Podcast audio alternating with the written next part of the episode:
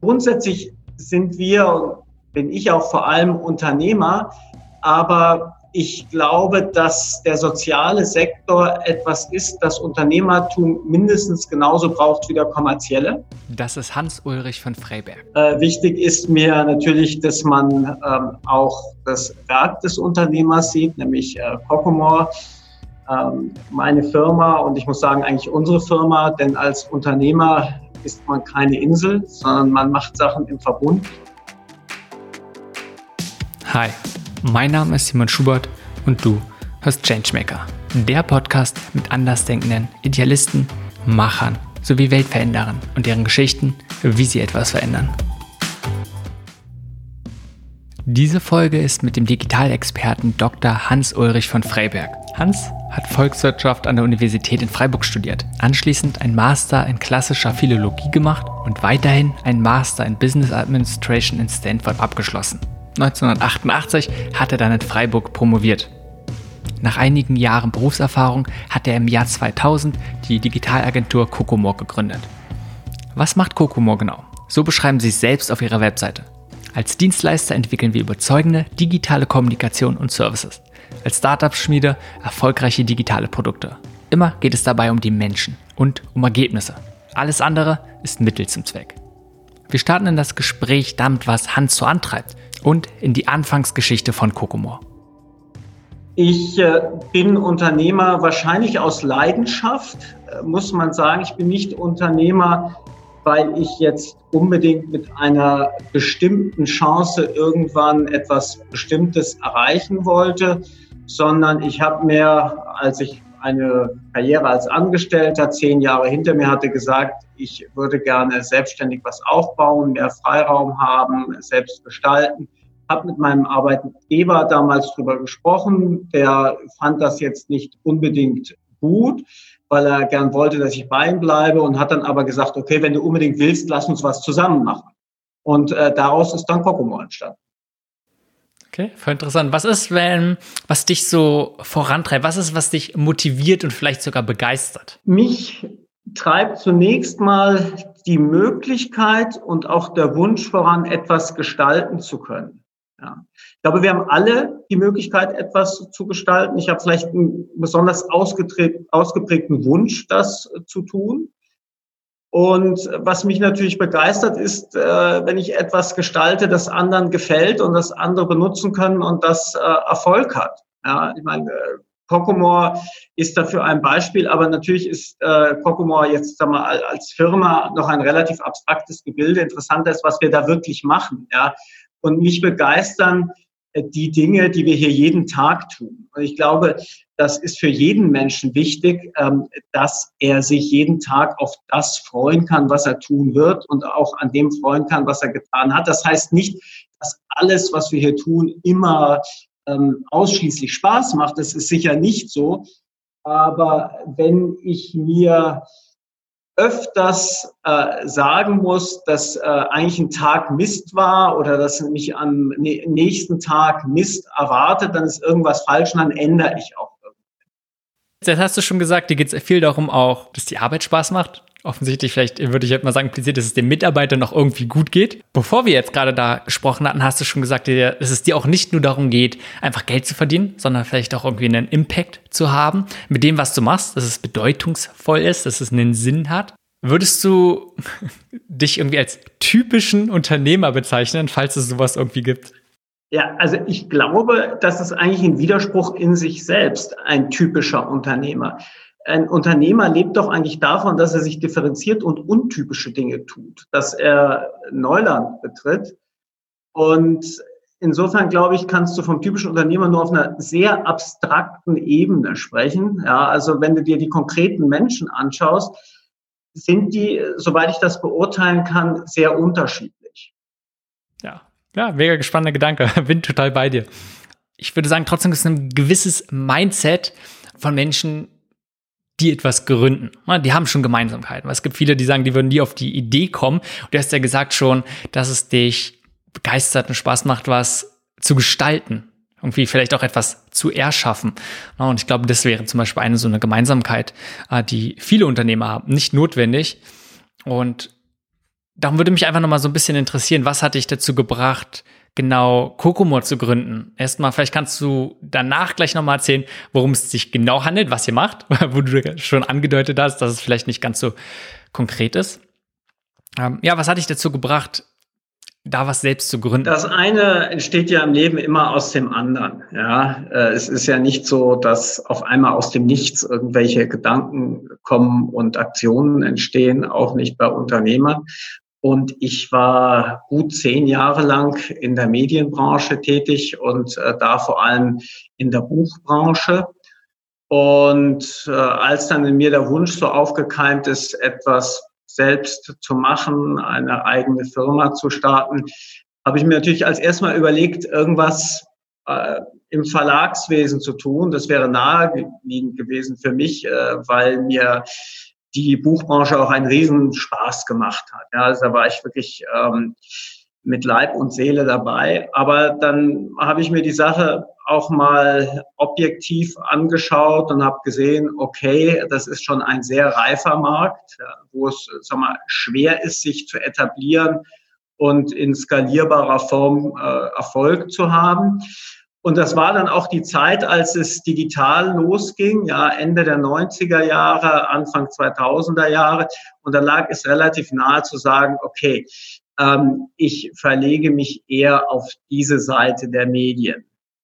Und dann habe ich zunächst mal Kokomor mit meinem äh, seinerzeitigen Arbeitgeber zusammen gegründet. Ja. Das war Bertelsmann und ähm, wir haben angefangen als eine reine Content-Firma, ja, weil äh, das natürlich beim Medienunternehmen auch nahe lag, etwas äh, mit viel Content zu machen. Und Content spielt heute immer noch eine große Rolle. Also es gibt da sozusagen in der Firma einen roten Faden aus äh, unserer Gründung, der sich immer weiterzieht. Und das ist Content, auch wenn mittlerweile viel anderes äh, dazugekommen ist. Und nachdem wir dann mit der Zeit eben gesehen haben, dass Digitalisierung natürlich mehr bedeutet als digitaler Content, ja, nachdem dann ähm, E-Commerce immer stärker wurde, Social Media aufkam, das mobile Internet, hat sich das aufgefächert. Ja, aber Kokomo ist organisch gewachsen aus dieser Content-Wurzel heraus.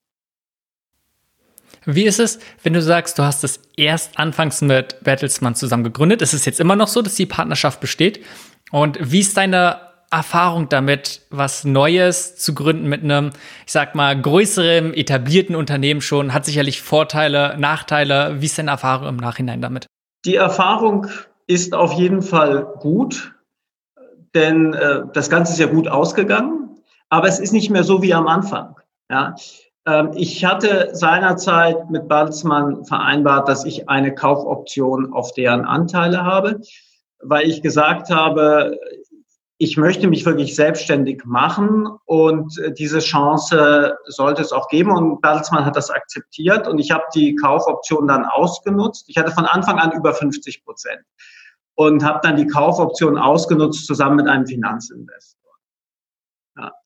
Das heißt, es ist jetzt nicht mehr so wie am Anfang, aber es ist gut und äh, es war eine gute Erfahrung. Und ich bin da natürlich auch sehr dankbar, ja, dass ein Arbeitgeber so etwas äh, mitmacht. Ja, und äh, auch da sehr offen war und gesagt hat, okay, wir machen, ich weiß noch, mein Chef hat mir damals gesagt, wir machen alles mit, außer Sie, damals hat man sich noch gesiezt, ähm, außer Sie gründen eine Windelfabrik in Marseille. Wie er darauf gekommen ist, weiß ich nicht genau. Ich war damals äh, für das westeuropäische Buchgeschäft verantwortlich. Ich habe in Paris äh, gearbeitet oder von Paris aus gearbeitet. Irgendwie hat er mich in Frankreich äh, verortet und hat dann gesagt, also wir machen alles außer einer Windelfabrik in Marseille.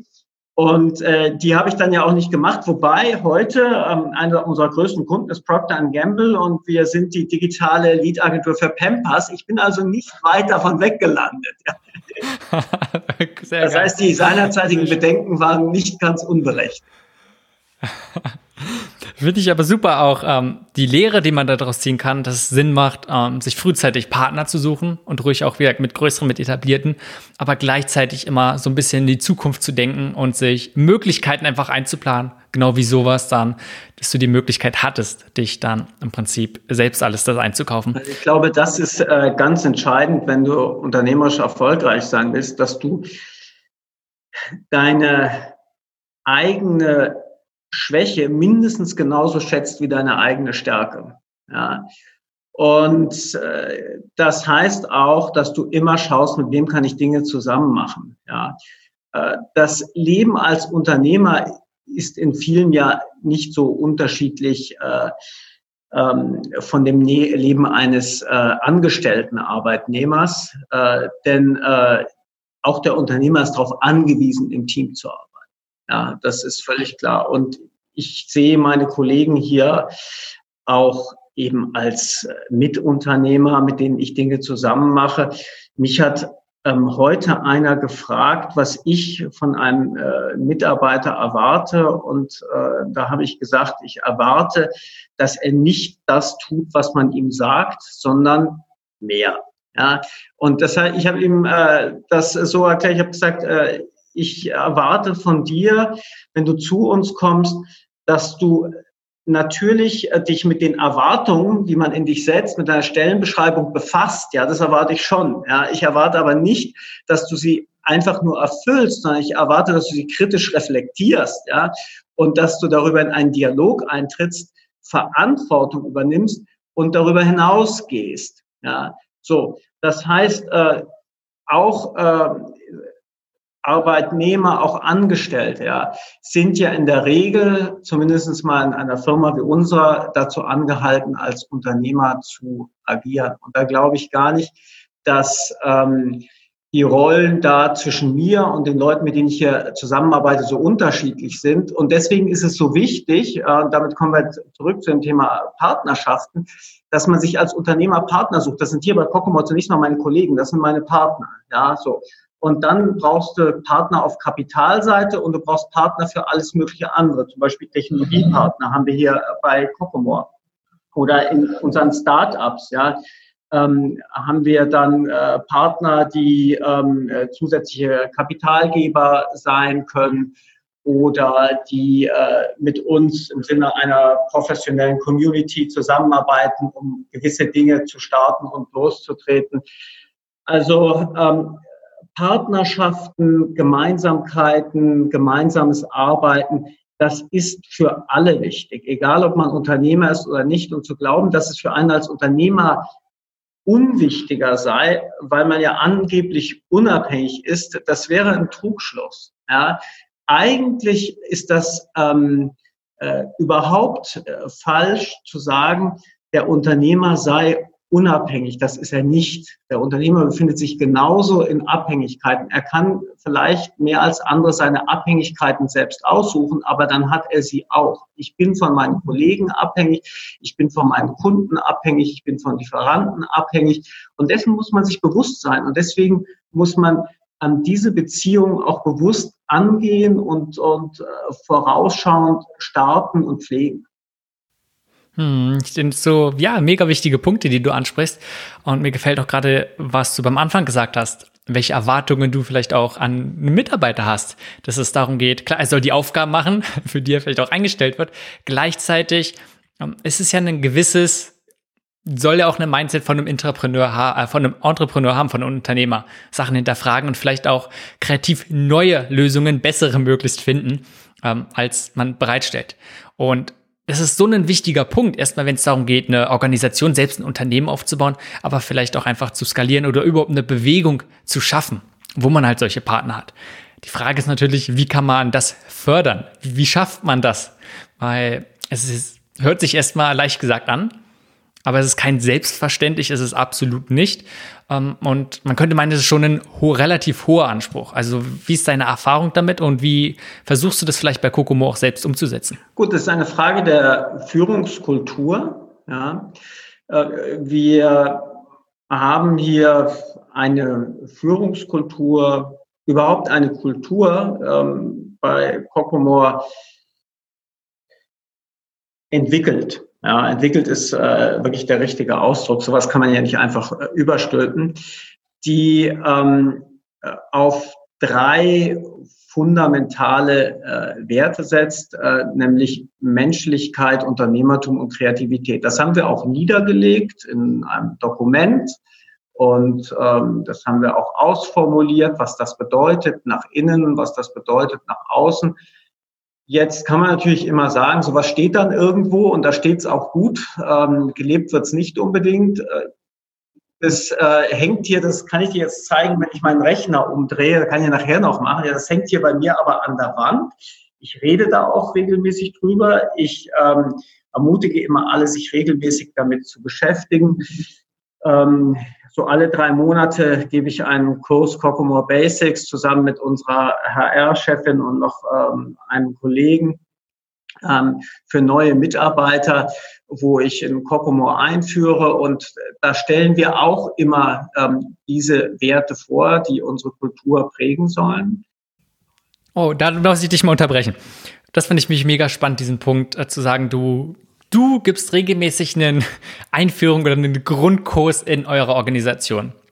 Dann kannst du da ein bisschen weiter drauf eingehen, was ist der Hintergedanke und machst du, was machst du da konkret und warum machst du das oder anders? Machst du das nur für neue Mitarbeiter oder gibt es sowas auch in, vielleicht nicht ganz so häufig, aber für bestehende Mitarbeiter? Ja, also für bestehende Mitarbeiter gibt es ein AMA äh, mit mir regelmäßig, Ask Me Anything. Ja, da werden immer zehn ausgesucht, so lange bis alle durch sind und dann werden äh, wieder zehn ausgesucht. Ähm, das mache ich auch zusammen mit unserer HR-Chefin. Aber da geht es vor allen Dingen darum, dass die Mitarbeiter mir Fragen stellen können. Da können die alles fragen. Das ist also nicht von mir irgendwie vorstrukturiert. Aber da geht es auch oft um unsere Werte. So. Für neue Mitarbeiter gibt es diese Basics. Ja. Das ist stärker von uns gesteuert, also sozusagen vom, vom Unternehmen aus gesteuert wo wir halt versuchen, mal eine Perspektive auf Kokomor zu geben, die über die tägliche Arbeit der Leute hinausgeht. Aber also mal versuchen, das große Ganze einzuführen. Kannst natürlich sagen, okay, Leute, geht auf die Website, ja, ihr habt alle ein Starter-Set bekommen, da steht das auch irgendwie. Aber das ist natürlich was anderes, als das im persönlichen Dialog zu machen. Ja. Und äh, da geht es also genau darum, die Identität von Kokomor zu entwickeln, also den Sinn, über den wir eben gesprochen haben, was ist eigentlich unser Versprechen an den Markt, was sind die Leistungen, die wir bringen, was sind relevante Fakten über die Firma und äh, was sind unsere Werte. Ja, und das erklären wir da und das machen wir auch mit Beispielen, ja, zeigen Beispiele unserer Arbeit, natürlich nicht alles, was wir machen, aber Beispiele, die so ganz gut äh, das abdecken, was hier passiert. Und äh, wir unterhalten uns dann auch vertieft für unsere Werte und was die für uns bedeuten. Oh, Finde ich mega spannend. Alles, was du jetzt so sagst, sind hört sich an, dass du dich wirklich äh, damit auseinandergesetzt hast. Und das sind Sachen, wo man ja eigentlich immer wieder hört, hey, das sollte stattfinden. Die Realität sieht in sehr vielen Unternehmen komplett anders aus.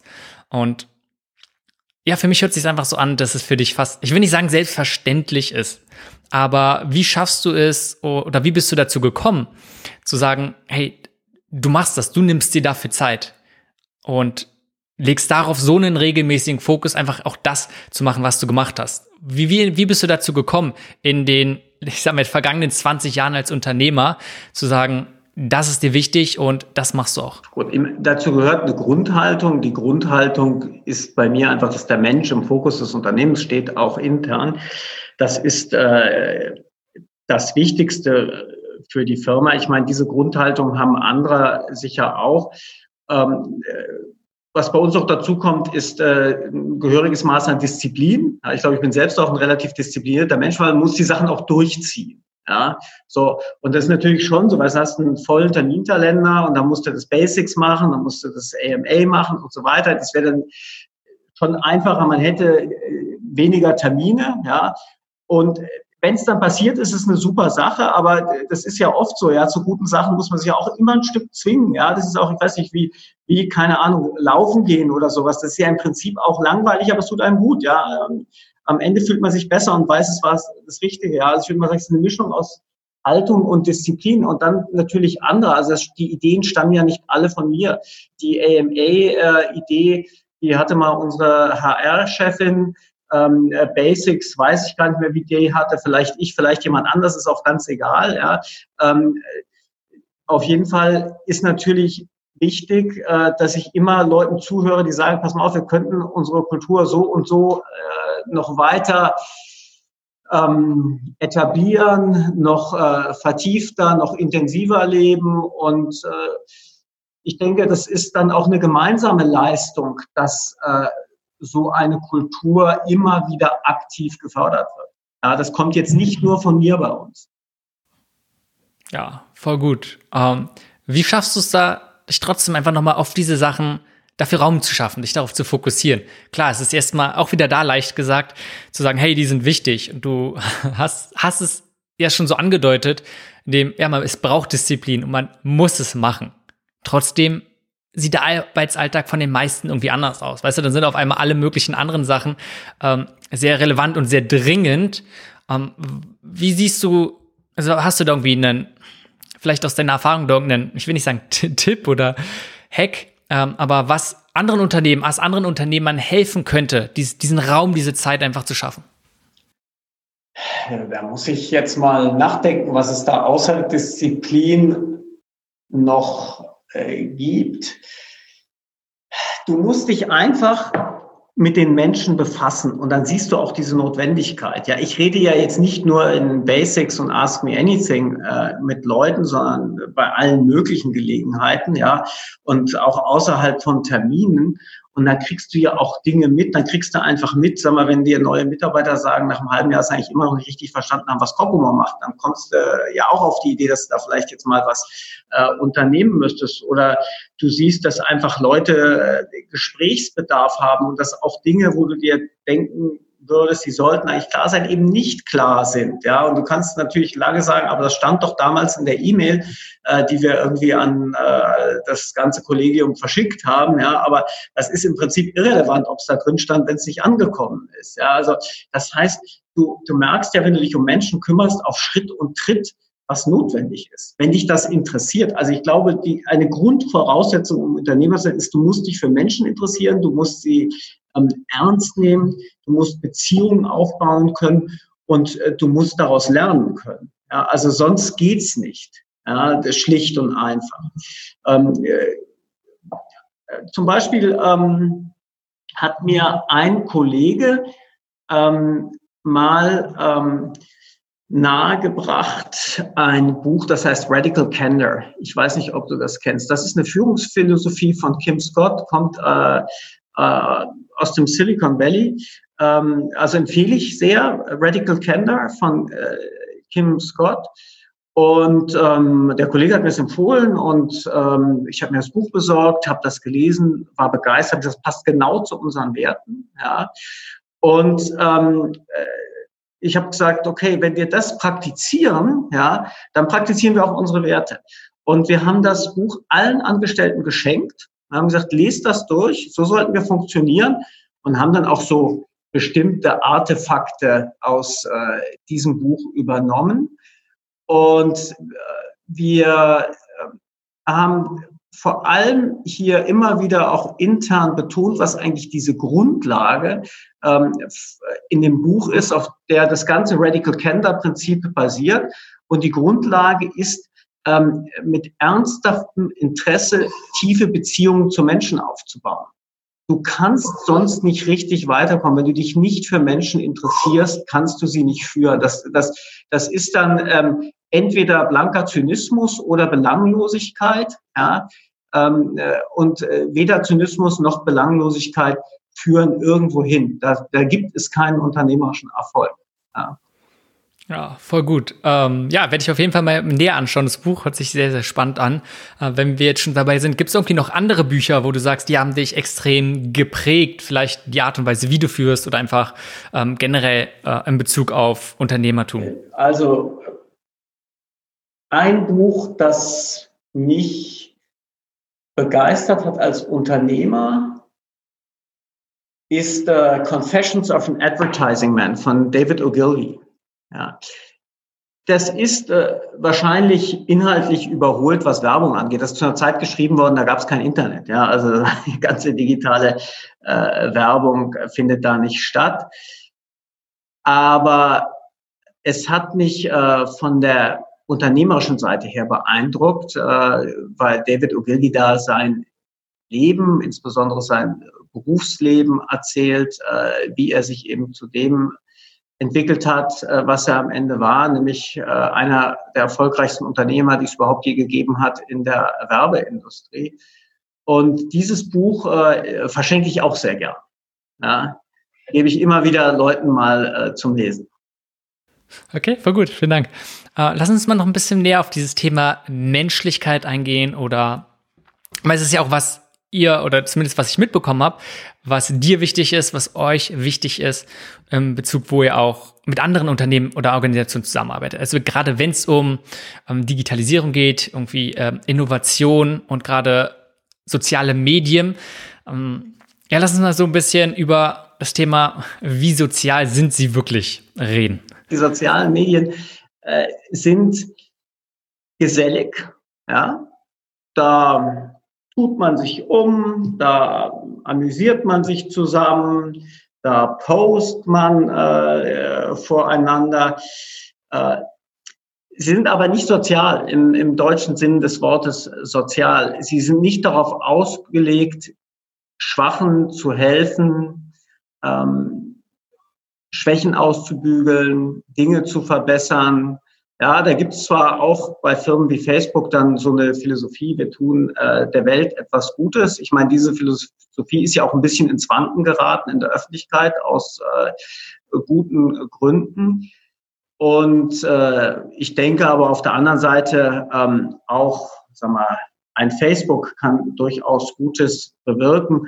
Nur de facto ist es so, das gilt nicht nur für Facebook, das gilt grundsätzlich für ähm, die Social Media, dass Menschen dort immer auf der Sonnenseite zu stehen scheinen. Ja, also da gibt es eigentlich nur, ähm, wir beide wahrscheinlich eingeschlossen, äh, starke, glückliche, erfolgreiche Menschen, ob das jetzt eben auf Facebook ist oder auf Instagram oder, oder auf LinkedIn oder Xing, ja, so ist es immer, die Schattenseiten des Lebens bleiben ausgeblendet. Und das ist natürlich völlig irreal. Ja. Ähm, äh, die Wirklichkeit ist ja so, dass wir alle irgendwo Probleme haben. Es gibt äh, ungefähr 39 Prozent chronisch Kranke in unserer Gesellschaft. Viele, viele haben chronische Krankheiten, ja, was man, was man völlig unterschätzt, äh, angefangen bei, bei Allergien, ja, so. Und es gibt soziale Randgruppen, ja, äh, zusätzlich. Äh, und äh, das findet, obwohl es ein wesentlicher Teil unseres Lebens ist, ja, nicht statt in Social Media. Und das ist schade. Und das ist schade deshalb, ja, weil ja eigentlich Social Media dazu dienen, dass man zusammenfindet, zusammenbleibt. Und für chronisch kranke Menschen beispielsweise, auch für Menschen, die zu sozialen Randgruppen gehören, ist es oft extrem wichtig, dass sie andere Betroffene in ähnlicher Lage kennen und sich mit denen austauschen können. Das geht aber natürlich nicht, wenn diese Themen nicht stattfinden in Social Media. Natürlich sind die Leute auch in Social Media, aber die Themen finden nicht äh, wirklich statt. Ja? Also nicht auf den individuellen äh, Profilen auf jeden Fall. Und das bedeutet, dass halt hier auch Potenzial verloren geht, dass man gemeinsam äh, Stärke aufbaut und dadurch Probleme lindert oder löst. Und ähm, man nennt das ja, was da stattfinden könnte, aber nicht stattfindet, gemein, gemeinhin Selbsthilfe. Ja, so der, der, der Fachausdruck dafür ist, ist Selbsthilfe. Und es gibt ja offline Selbsthilfegruppen. Das wird ja auch sehr stark gefördert. Das wird gefördert von, Krankenkassen, insbesondere, weil die wissen, dass das gut ist, dass das positiv ist. Das wirkt sich positiv auf Krankheitsverläufe aus. Das senkt die Kosten im Gesundheitssystem. Also investieren die Krankenkassen da sehr gerne. So. Aber ähm, offline ist äh, das Ganze nicht optimal, insbesondere oft für jüngere Betroffene, die halt ähm, keine Zeit haben, zu einer Selbsthilfegruppe zu gehen oder äh, für die das irgendwie zu weit weg ist, weil die ja im Beruf stehen und dann kommen sie da nicht so gut hin. Ja. Ähm, es gibt auch äh, welche, für die es einfach schwer ist, äh, weil sie sich aufgrund von Behinderung zum Beispiel nicht so gut äh, irgendwo hinbewegen können. Und dann, und das äh, ist etwas, äh, was wir hier auch im Rahmen so eines kleinen Feldforschungsprojekts herausbekommen haben, für eine bestimmte äh, Krankheit, chronische Krankheit, Multiple Sklerose, ähm, spielt eine wesentliche Rolle, ähm, warum Leute eben diese Selbsthilfegruppen, obwohl sie Selbsthilfe interessiert, nicht in Anspruch nehmen, dass sie da nicht selbst bestimmen können, mit wem sie eigentlich zusammenkommen. Ja? Ähm, die sagen halt, okay, dann gehe ich da hin zu so einer Selbsthilfegruppe und da sitzen Leute, die haben die gleiche Krankheit wie ich, aber ich bin ja nicht nur über meine Krankheit definiert. Ja? Ich möchte schon Leute treffen mit der gleichen Krankheit, Ja, aber das sollen schon Leute sein, die irgendwie auch zu mir passen, mit denen ich was gemein habe. Und de facto ist es zum Beispiel so, dass jüngere Betroffene, ja, jüngere Betroffene zum Beispiel von MS sagen, ich möchte gar nicht sehen, wie es mir äh, in 30 Jahren eventuell geht. Ich bin lieber mit, ja, das ist so und das, das kann man auch sagen, das ist asozial. Wenn du MS hast, ja, oder Parkinson, es gibt auch jüngere Parkinson-Betroffene, ja. Wenn du solche Probleme hast als junger Mensch, dann bist du sowieso schon, sag mal, mit einer gewissen Schwierigkeit ja konfrontiert. Ja, dann hast du das Leben äh, mal nicht so leicht wie andere. Das finde ich schon irgendwie völlig okay zu sagen. Ich muss jetzt noch nicht lauter Leute ähm, mit einer Pumpe oder mit einem Rollstuhl sehen. Ja, muss einfach nicht sein. Ja, kann, kann ich nachvollziehen. Ja, finde ich überhaupt nicht äh, asozial, ist äh, einfach menschlich, so, führt aber eben auch dazu, dass sie dann nicht in diese Selbsthilfe gehen.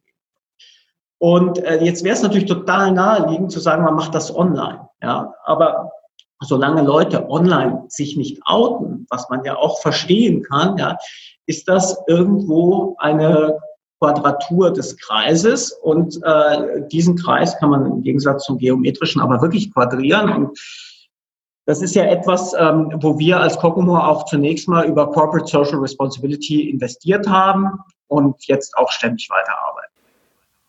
Hm. Ähm, ja, finde ich mega spannend, den Gedanken und ich kann mir vorstellen, dass er sehr relevant ist.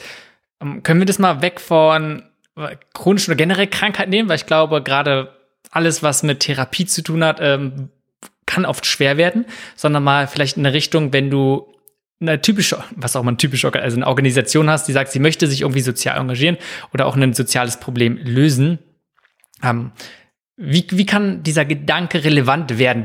Was, wie können die damit arbeiten? Wie kann man da schaffen, ähm, irgendwie ja, Ansätze zu schaffen?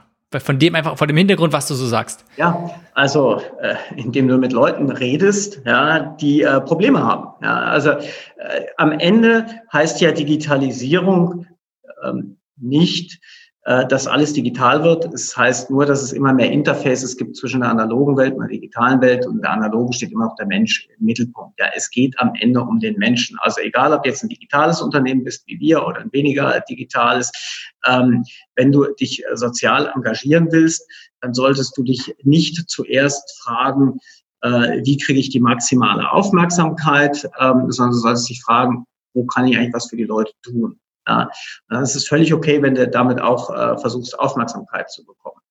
Und ähm, da, da gibt jetzt unterschiedliche Wege. Ja, also ich meine, äh, äh, das geht mit ganz einfachen Dingen los, nämlich dass man sich als, als Einzelperson irgendwo sozial engagiert, dann kriegt man schon, da gibt es ja viele Möglichkeiten, da kriegt man ja eine Menge mit. Ja.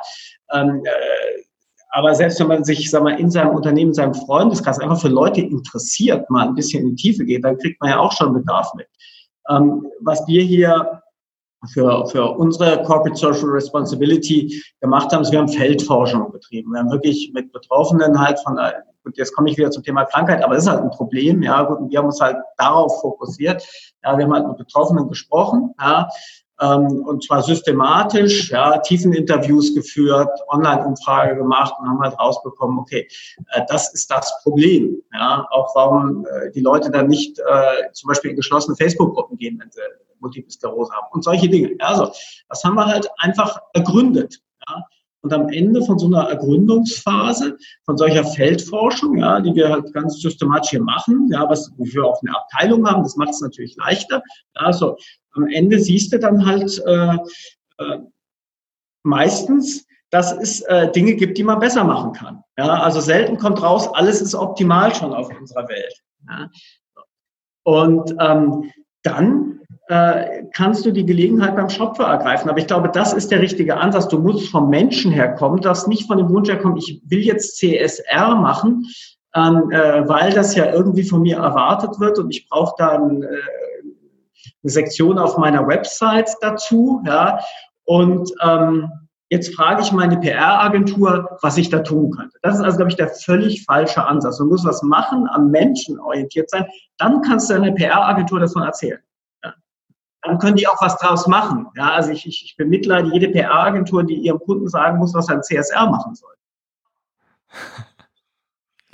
Äh, so ein, so ein Theme, was ich bei dir jetzt durch sehr, sehr viele sage ich mal, eigentlich durch alles bis jetzt in unserem Gespräch raushöre, ist wirklich diesen, den Menschen in den Mittelpunkt stellen. Richtig. Ja, und einfach da, da einfach auch einfach erstmal zuzuhören, zu gucken, was bewegt die Person, welche Probleme hat die Person vielleicht, was braucht sie, um ja, irgendwie glücklich zu sein, aber auch gleichzeitig irgendwie leistungsfähig zu sein. Und das ist bei dann Kunden oder auch genauso irgendwelchen hm, Usern von der Anwendung, gleichzeitig aber auch genauso bei Mitarbeitern. Ne? oder ihr arbeitet sicherlich mit sehr vielen verschiedenen Organisationen zusammen. Und wenn du jetzt mal über die letzten Jahre so zurückdenkst, was sind so typische immer wieder vielleicht Missverständnisse oder vielleicht auch Fehler, die dir immer mal wieder begegnen, die wirklich häufig vorkommen bei den Organisationen, denen mit ihr, denen ihr zusammenarbeitet? Also ähm, ohne uns da auszunehmen, ja, sowas gibt es bei uns auch, würde ich sagen, der größte Fehler, den Organisationen in der Regel leicht begehen, ist, dass sie einen extrem gut klingenden Spruch befolgen, nämlich If it ain't broke, don't fix it. Ja, Wenn es nicht kaputt ist, fass es nicht an ja, reparier es nicht. Klingt super, ist ein Superspruch. Aber ist falsch und ist fatal falsch äh, aus meiner Sicht. Es kann natürlich sein, dass die Sache gut funktioniert und man da im Moment auch nichts dran ändern sollte. Das gibt es natürlich. Ja. Aber das Prinzip ist extrem gefährlich. So gehen Organisationen, so gehen Firmen zugrunde, nach dem Prinzip. Ja da nehme ich uns nicht aus. Also wir haben auch so Momente, das habe ich auch, ja, wo ich sage, okay, da muss ich mich doch jetzt eigentlich nicht drum kümmern, weil das läuft ja. Nicht anfassen. Ja. Das ist der Keim des Niedergangs. Okay, äh, kannst du noch ein bisschen darauf eingehen, wieso? Also was steckt dahinter? Was ist die Gefahr dabei?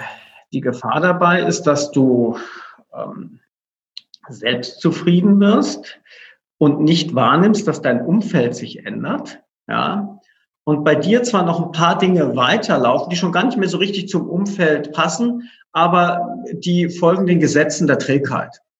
Also zum Beispiel, du setzt für einen Kunden eine veraltete Technologie ein. Ja, so. Das ähm, läuft, läuft gut. Äh, der Kunde hat die offiziell in seinem Tech-Stack. Ja, der hat mit dir einen Vertrag dazu. Ja, der Kunde ist glücklich, du bist glücklich. Warum solltest du jetzt zu dem Kunden hingehen und sagen, es entsteht hier eine neue Technologie, die sollten wir testen? Ja, so. Da sagt erstmal der Kunde, hm, man muss das testen, es kostet Geld. Ja, so. Ähm, äh, dann äh, sagen deine Leute, hm, müssen wir uns auf das Ding einarbeiten. Wir wissen noch gar nicht genau, ob das überhaupt funktionieren wird. Vielleicht passt es ja auch gar nicht.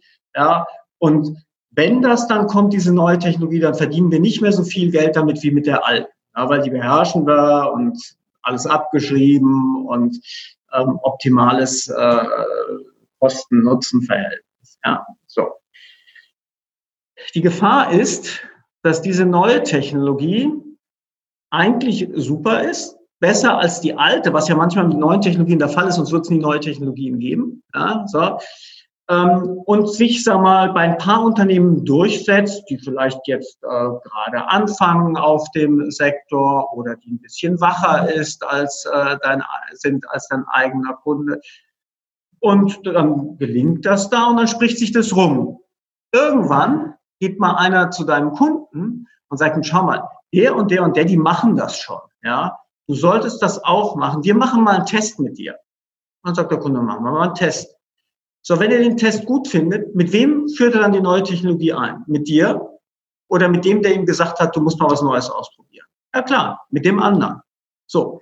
Und äh, das ist jetzt nur einfach ein Beispiel mal aus unserem Geschäft, digitalen Dienstleistungsgeschäft, wo wir hier die Philosophie haben, never protect our business. Ja, das ist das Dümmste, was du machen kannst, äh, zu versuchen, dein eigenes Geschäft zu schützen, zur Verteidigung gegen Neuerungen, sondern du musst die Neuerung kritisch umarmen. Nicht jede Neuerung ist gut. Du solltest auch nicht mit jeder zu deinem Kunden rennen. Ja. Aber wenn du den Eindruck hast, das könnte für unseren Kunden sinnvoll sein, solltest du offensiv mit dem Kunden drüber reden, ja, ohne Angst. Und äh, das gilt äh, aber für Neuerungen aller Art, glaube ich. Ja.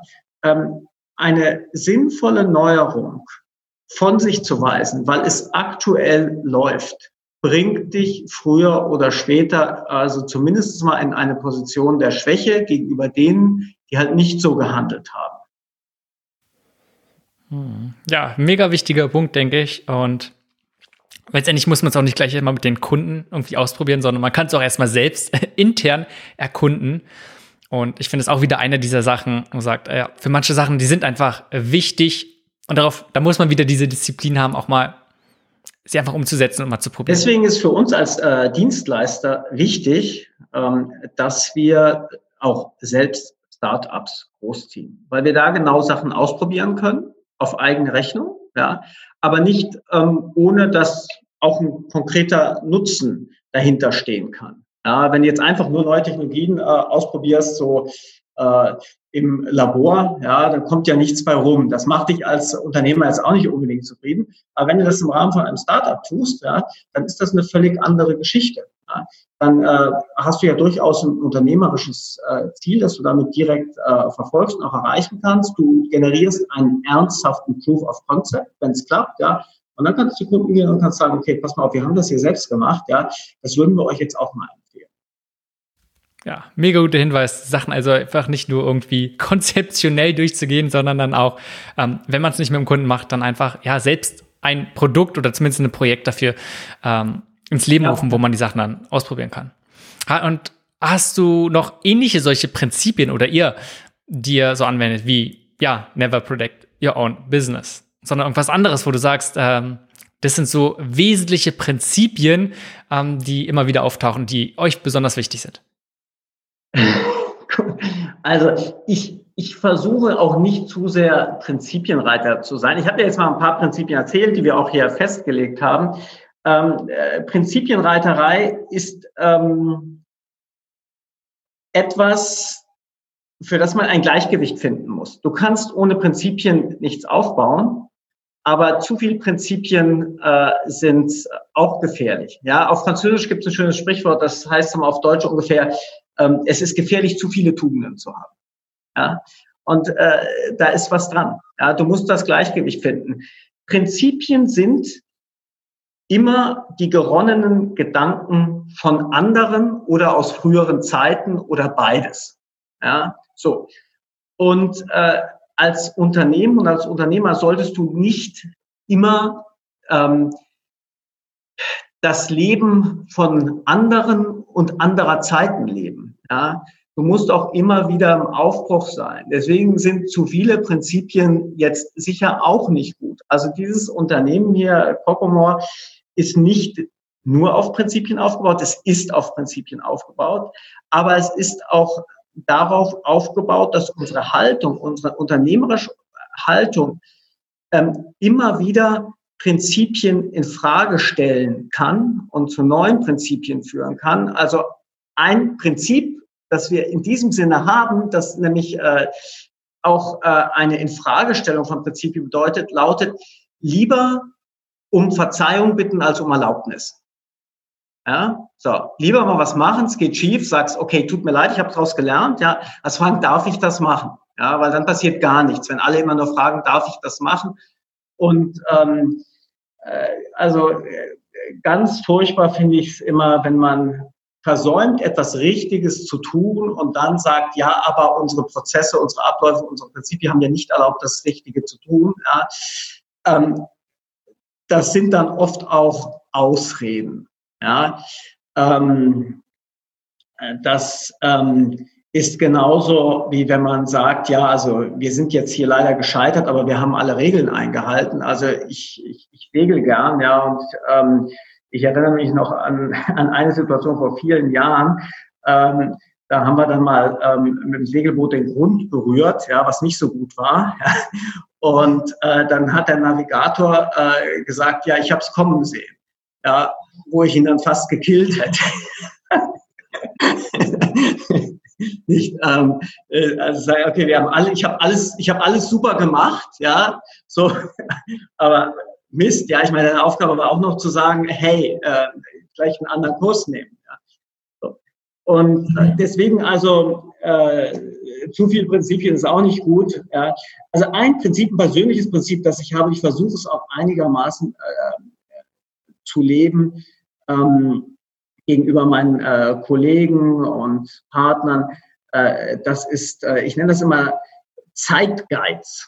Ja, ich sage also öfter mal Kollegen, seid geizig mit eurer Zeit. Das ist das Wertvollste, was ihr habt. Ja, da müsst ihr wirklich geizig sein.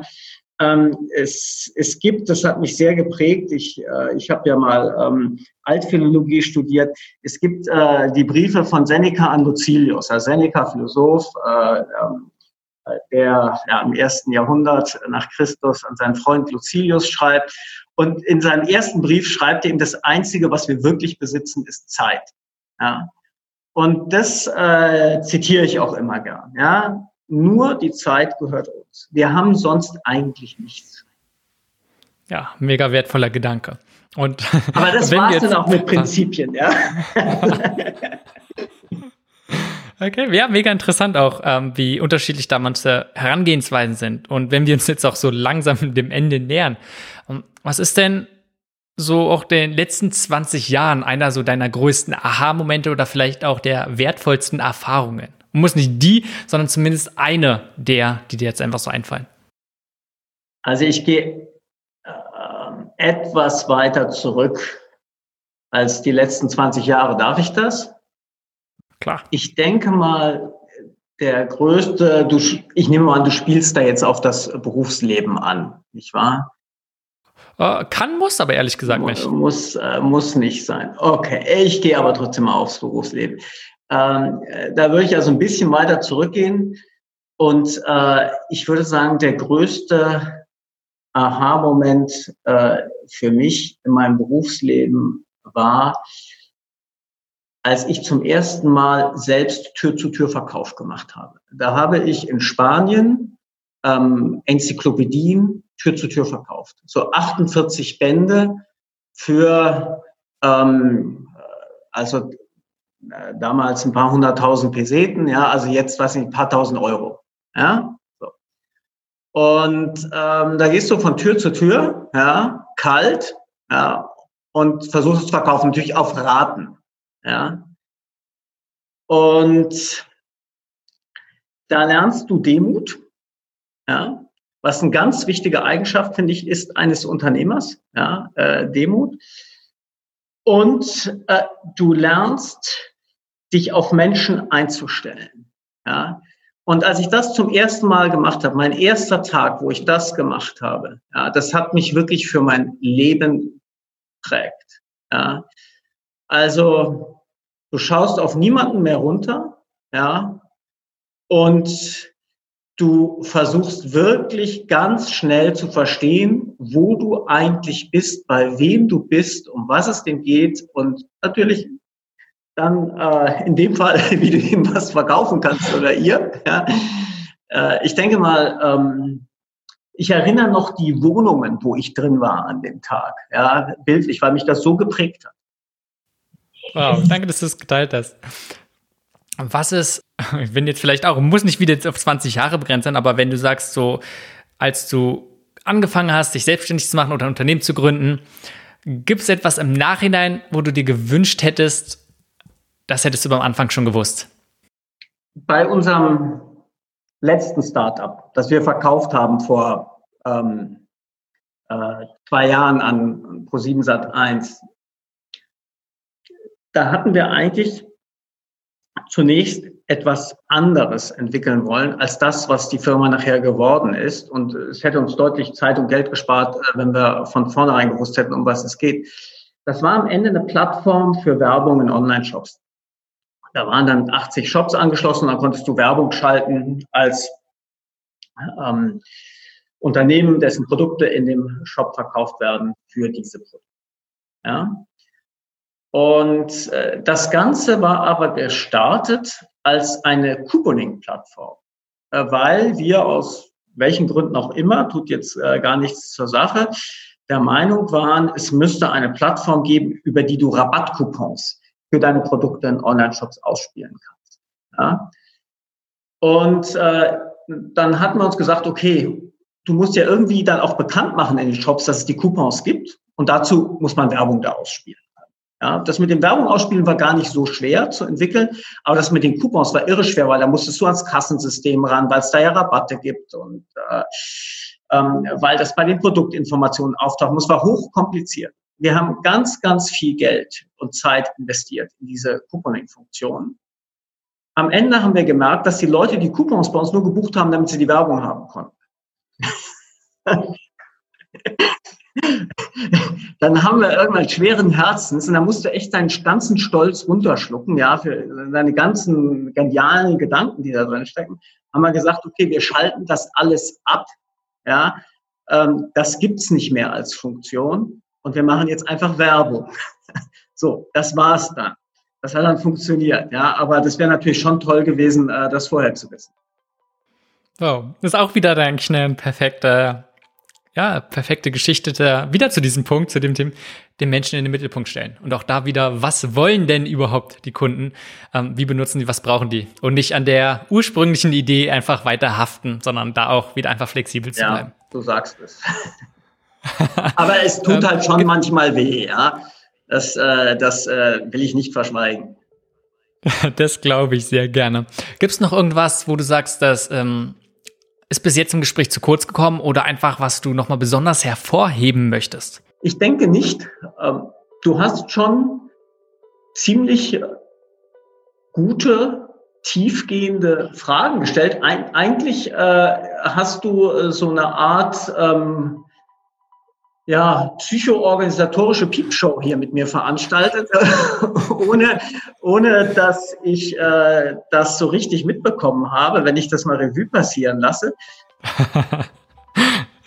ja, du, vielen Dank, dass du dir die Zeit genommen hast. Ja, danke dir, dass du dir die Zeit genommen hast, ja. Das war Changemaker. Links zu den erwähnten Ressourcen dieser Folge findest du in den Show Notes oder unter www.changemakerpodcast.de. Falls du diesen Podcast noch nicht abonniert hast, hole dies jetzt unbedingt nach, damit du keine Folge verpasst.